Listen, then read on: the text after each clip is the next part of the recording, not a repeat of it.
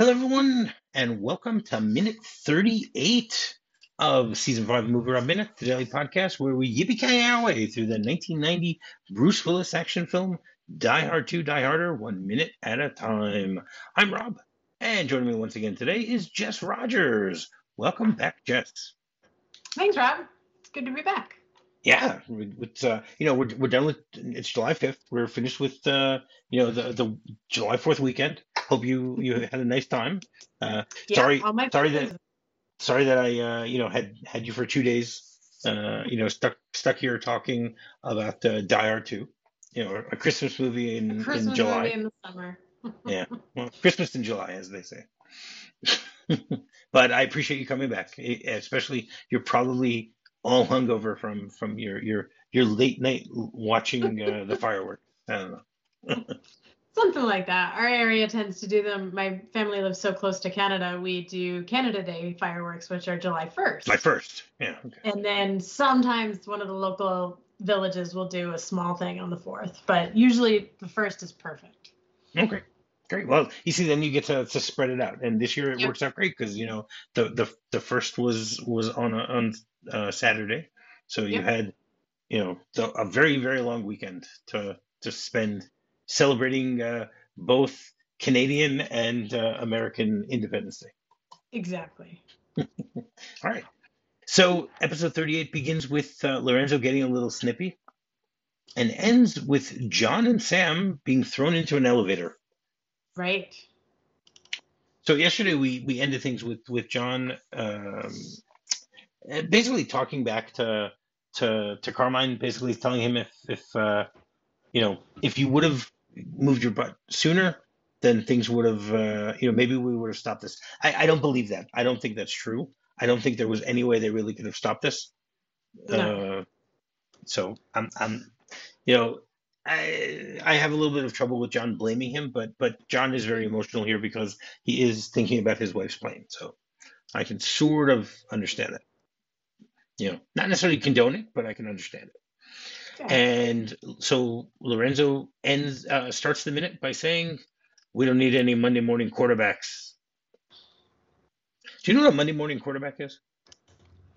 I know what the phrase means. The idea that Sunday night football is the big um, football games or Sunday afternoon, and then Monday morning you re decide how the game should have gone and telling people how to Monday morning quarterback. Is that right? More or less. You're you're very close. You're very close. A Okay. an American um uh, a Monday morning quarterback is a person who criticizes or passes judgment with the benefit of hindsight. Right. Okay, basically, as you said, games are played the day before, and therefore, you know, you can you can lay as much criticism as you want the following day as to what happened because you already know what has happened. Okay, do do you know how far back that phrase probably goes? No. Maybe the 60s? 1932 is the first reference of calling someone a, a Monday morning quarterback. Wow. Okay. Yeah. So, yeah, that's uh that that goes back really really far. so I also looked it up in the Urban Dic- Dictionary. So it's uh the Urban Dictionary says that it is a person who analyzes the mistakes they made uh, the day after they've made them, and it basically is derived from complaining over quarterbacks on Monday morning after the Sunday game. A person usually uh, another's arrogant boss or supervisor with lackadaisical work ethic. Um, they'll leave early the previous week because he can. On Monday morning, they're ready to work more than ever, but just for a few hours. They start criticizing what took place after they left early, then start barking orders for the upcoming week. This person is usually a clown and not taken seriously by people who actually work and is not important enough to report others because he's afraid his lackadaisical work ethic will get him in trouble. so, you know, I, I, I like that explanation of it. You know, it works well. Yeah. And then John responds by saying, Monday morning. My wife's on one of those goddamn planes these guys are with. That puts me on the playing field. If you'd have moved your fat ass when I told you to, we wouldn't be hip deep in right now.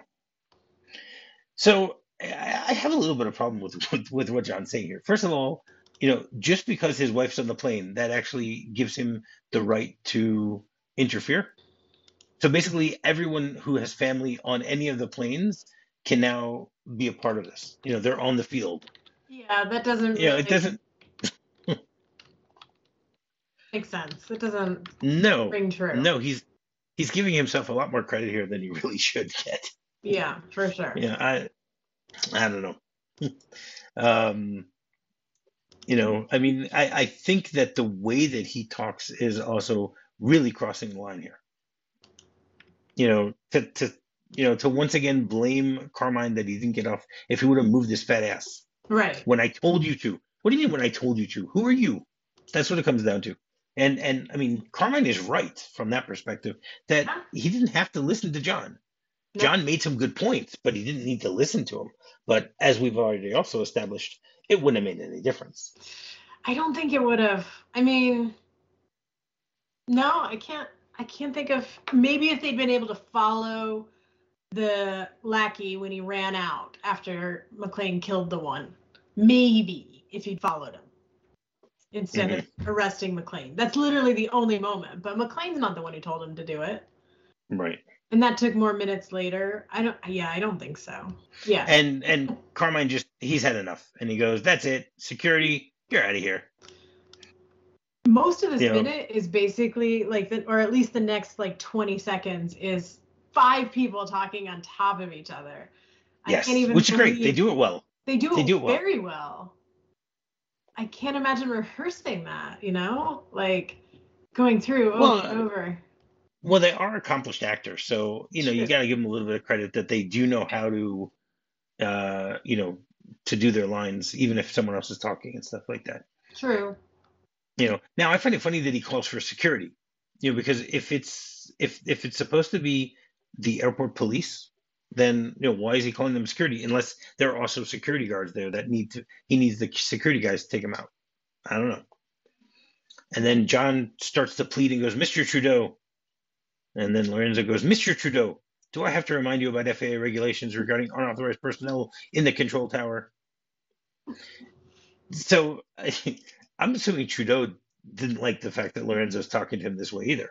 yeah i mean who's You know- the boss who is the boss in this situation like is trudeau Right, in I mean, we- charge Right. I mean, we talked about it last week that, that Yeah. Trudeau is probably like the COO of the airport. yeah you know and so he theoretically in some in in some cases outranks lorenzo but i guess in a security situation or life threatening situation or whatever you would you would say that okay lorenzo has you know Uh, has the authority to do this but but what he's basically saying he's not even using his own authority he's saying to trudeau you're the one making you're the one breaking yeah the law exactly you know it's not it's not you're preventing it's not I'm right and you're wrong. It's that you know I, I maybe he's hinting that if you don't do something, I'm gonna I'm Yeah. gonna tell on you. You know, and Trudeau just you know gives in. He doesn't. You know, you see that that he realizes that Lorenzo is right and just doesn't say anything there. And then uh, we go back and we see Barnes again, and he's still talking to his uh, two friends over there, and he goes, "All we have to do is find a way to transmit." And then one guy, this is one of my favorite lines in the movie. He goes, "Yeah, right. Somebody want to run down to Radio Shack and get a transmitter?" Uh, didn't Radio Shack come up in um, when Harry Met Sally too? And Radio Shacks are gone. No, there's no Radio I Shack know. I guess not. I feel like I talked to you about Radio Shack and the idea that they'd closed. Maybe not. No, um, I I don't believe so. I mean, we were in the I moment. know. I, I don't think there was a Radio why, Shack there. But I'm having this my own flashback to we talked about this. Radio Shacks are gone. I, I don't know. I, I don't recall I, I must discussing it. like I, it in my mind. it's It's good. possible. So, do you know when Radio Shack was founded? I don't. 1921, Wow. Yeah, that makes sense with the name. because it was a because it was called radio. Yeah, just that radio would be the first part Mm. of that. Right. Okay. I mean, do you know? First of all, do you know what a Radio Shack is or was? I assume it's where somebody with who is operating a radio tower would be inside a. You didn't need much. You just need a shack around them. That's my guess. Okay, so But I could be wrong. uh, you're sort of wrong on that one. Uh, but That's okay. so during radio's early days, equipment was very experimental, and most people, you know, built it themselves.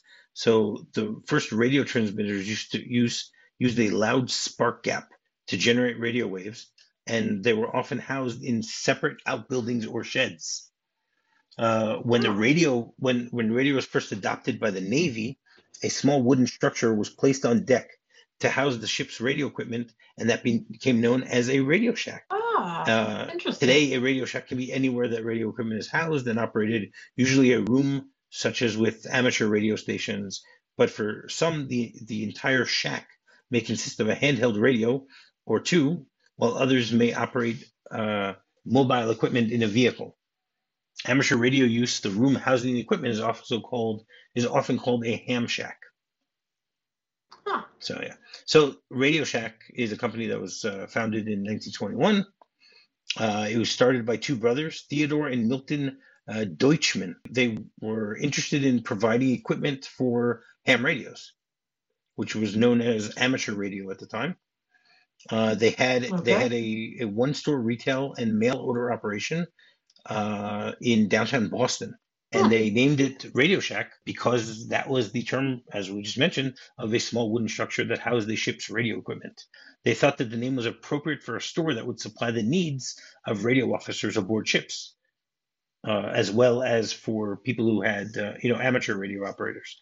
So the idea for the name came from an employee, a man named Bill Halligan, who went on to form the Hallicrafters Company. The term was already in use and is to this day by hams when refer when referring to the location of their stations. Um, they uh, first issued a catalog in 1939 uh, as people started using uh, high fidelity music. And in 1954, they began selling their own private label products under the brand named Realist, which they then changed it to Realistic uh, because they were they were they were being they were sued by another company that had the name Realist. Um, the chain was was uh, based in Boston, and uh, many people just used to call it Nagasaki Hardware, you know, and oh disparagingly, wow. uh, because most of the merchandise came from Japan, and people, you know, expected, you know, whatever you were getting from Japan was low quality and inexpensive. Interesting. Yeah. In 1959, they, they moved their headquarters to uh, uh, Commonwealth Avenue in Boston, which is across street from Boston University. Uh, and they wanted to continue expanding, and they then expanded to nine stores. And then in the 60s, they, they had some problems. Uh, but one of the the, uh, the the greatest things that I found here is, is that in the 1960s until the 90s, they had the Battery of the Month Club, where Wow. people people were able to get a uh, a free you know you get a card and if you if you were part of this club you would be able to get a free battery every single month wow. uh, so you know I guess it works Well, not so much. Radio Shack closed uh, when did it close uh, in the last two there years. you go that's my point it's it's lasted uh, Yeah. you know uh, in uh, I mean it was it was bought up a, num- a number of times in Sure. 1999 the Tandy Corporation uh, was operating 8,000 stores named Radio Shack. In February 2015, Radio Shack Corporation filed for Chapter 11 uh, bankruptcy. hmm Um, they were bought up by a company called General Wireless a few months later for $26 million. Wow. You know, a company declares bankruptcy and then gets bought for $26 million. That's pretty good. It would still have a lot of um, inventory Yeah. to purchase. Yeah, exactly. And then in March 2017, General Wireless uh, filed for bankruptcy. Probably because they bought Radio Shack. Maybe. And then uh, in November 2020, a company called Rev, Retail E-commerce Ventures, uh, acquired Radio Shack, and now it's basically an e-commerce website. Uh, and wow, that's different from where it started. Yeah, and then in March of 2023, just a few months ago, uh, so this company REV uh, announced that it, that they are contemplating uh, back, possible bankruptcy filing. So I don't know if if if if keeping track of Radio Shack is is a good idea. Yeah, I, I it doesn't seem like it's a growth business. Yeah, I know. Right? There's nothing to connect to anymore. Nobody needs radios. Yeah, I don't think so. Most things people don't need batteries. Yeah, Yeah. and it's a direction that's over. yeah, for sure. And then Barnes shows uh, how smart he is by saying he already we already have one. The new terminal wing they're building, 20 airlines when it's done, all with their own reservation computers, all tied into a nice big antenna array. Mm-hmm. Um, so again, this is all for me. This is pretty much gibberish. For most people, I'm assuming it's gibberish. Oh yeah. What he's talking about, you know, we, we can't really figure out exactly what it is that he's trying. we- We understand what he's trying to say, but we don't have to understand exactly what he's saying. No, and I the one that stuck with me that I heard a couple times, and it wasn't until I found the script he sent that he keeps say, talking about the Annex Skywalk, and I kept hearing some Star Wars reference. I'm like, what is he talking about? The Annex Skywalk? That sounds like something that should be outer space. And I remember trying to figure it out, and then realizing it's just a way you can get from one terminal to another, Yes. right? The Mhm. Skywalk. That's right. It's a Skywalker. Yeah. Well, that's the whole idea. Skywalker, you're walking from one place to another uh, in the sky. So right. I wonder if it is something that was just thrown in by de Souza because, you know, it's it sounds Star Star Star Wars-esque. You know, Maybe. it's possible. Yeah. Right. So at this point, uh, Trudeau then talks to the uh, security guards slash cops that that show up, and he says, "Better see Mr. McLean out." And then we hear, we don't see it, but we hear John say, "Get your hands off me!" Oh, And as he's being pulled out, you know, then Lorenzo uh, screams back, "You got no business business being up here." And then Barnes looks at, uh, you know, he's he's still talking, talking to his guys. He goes, "I'm telling you guys, everything we need is over at the Annex Skywalk, right. just sitting there waiting to go online." The Annex Skywalk, and they they do this so well because we see John walk by as they say that Mhm. you know and and you know for any of us who've seen the movie before we know that he needs that information Right. you know so just you know randomly john is being pulled past barnes as he's talking about uh you know star wars stuff Yeah, and Barnes hasn't enlisted him as a ally yet. no not yet he doesn't know who he is yet you know Right.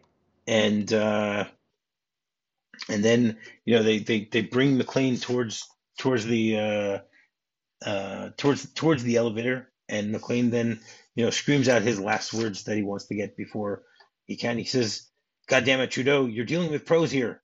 You can't f- these people. Listen to me. And as john says that we see like a figure jump out from the area of the the the elevator. And we see it's the reporter that we met earlier, Sam Coleman. She goes, Right. Sam Coleman, WNTW News, Mr. Trudeau, there are a lot of rumors flying around here today. And then Lorenzo screams, Oh, for Christ's sake, no way, no way, lady, hell, no, no, no. And then Trudeau gets upset also and says, This is off limits, Coleman, you know that.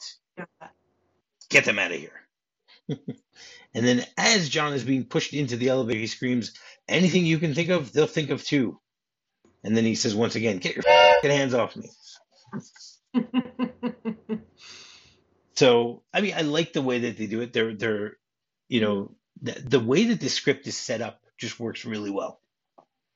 You know, the, the fact, fact that, that there's so many moments going on at once and so much leading to the others, it Correct. it does work really well. I agree.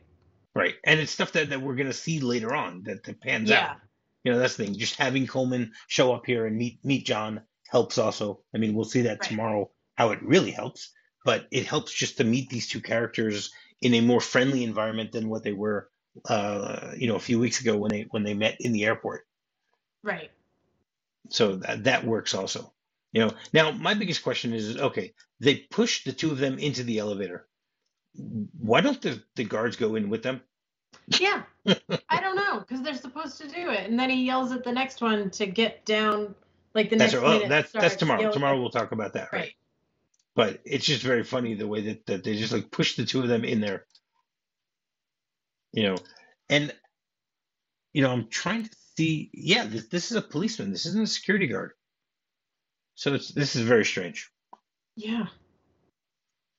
You know. So I, yeah, I don't know why police would do security at the airport. That seems wrong to me. No, it's two it's two cops that they're I guess stationed in the tower to be dealing with whatever needs to be done. But for him to call them security, maybe they're just their you know their their job is to secure the area. I don't know. Yeah. There there are numerous options of what it could be. Sure. Yeah. so do you have anything else you want to say about this minute before we get into the script? No, I'd love to hear the script. I can't Okay. imagine how it's written.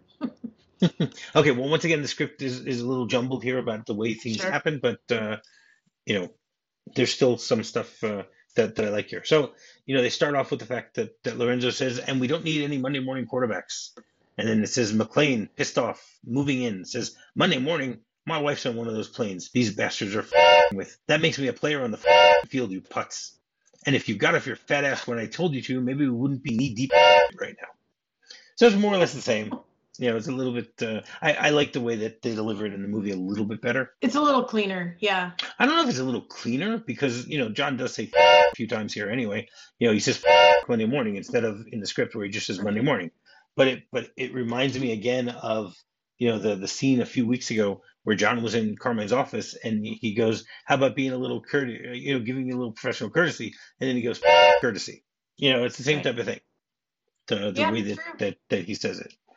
You know, then Lorenzo calls for security, and then it says uh, two big airport cops trot over, and then as Trudeau reacts, unsure, because again Trudeau is still debating what to do, and then Lorenzo Right. convinces him, and then Trudeau says, "Okay, see McLean out," and then it says the elevator doors open, someone's inside, but we can't, we we don't feature them yet.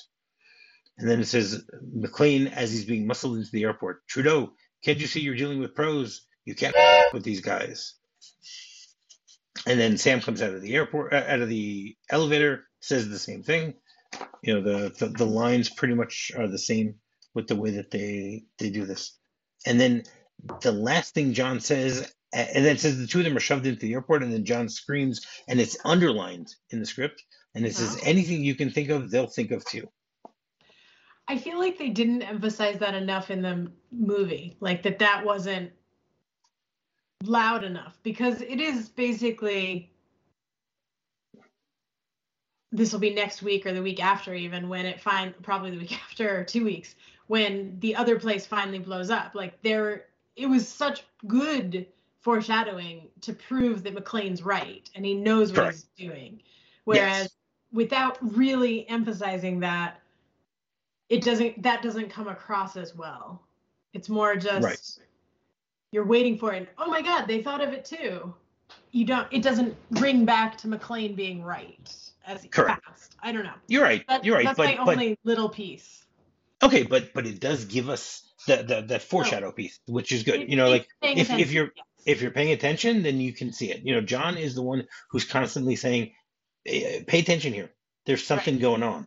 yeah exactly You know, this this isn't a run of the mill. You know, uh, uh, someone stealing uh, luggage or whatever you want to punk say. stealing luggage right Punk stealing luggage. You know, it's it. There's something more going on here. So, yeah. All right. So uh, every Wednesday we have a segment called Off the Beaten Track, Airline Airport Edition.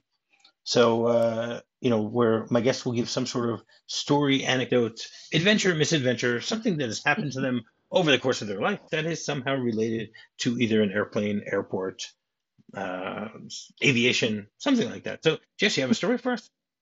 um just a little one it's um so Little it- stories are good too.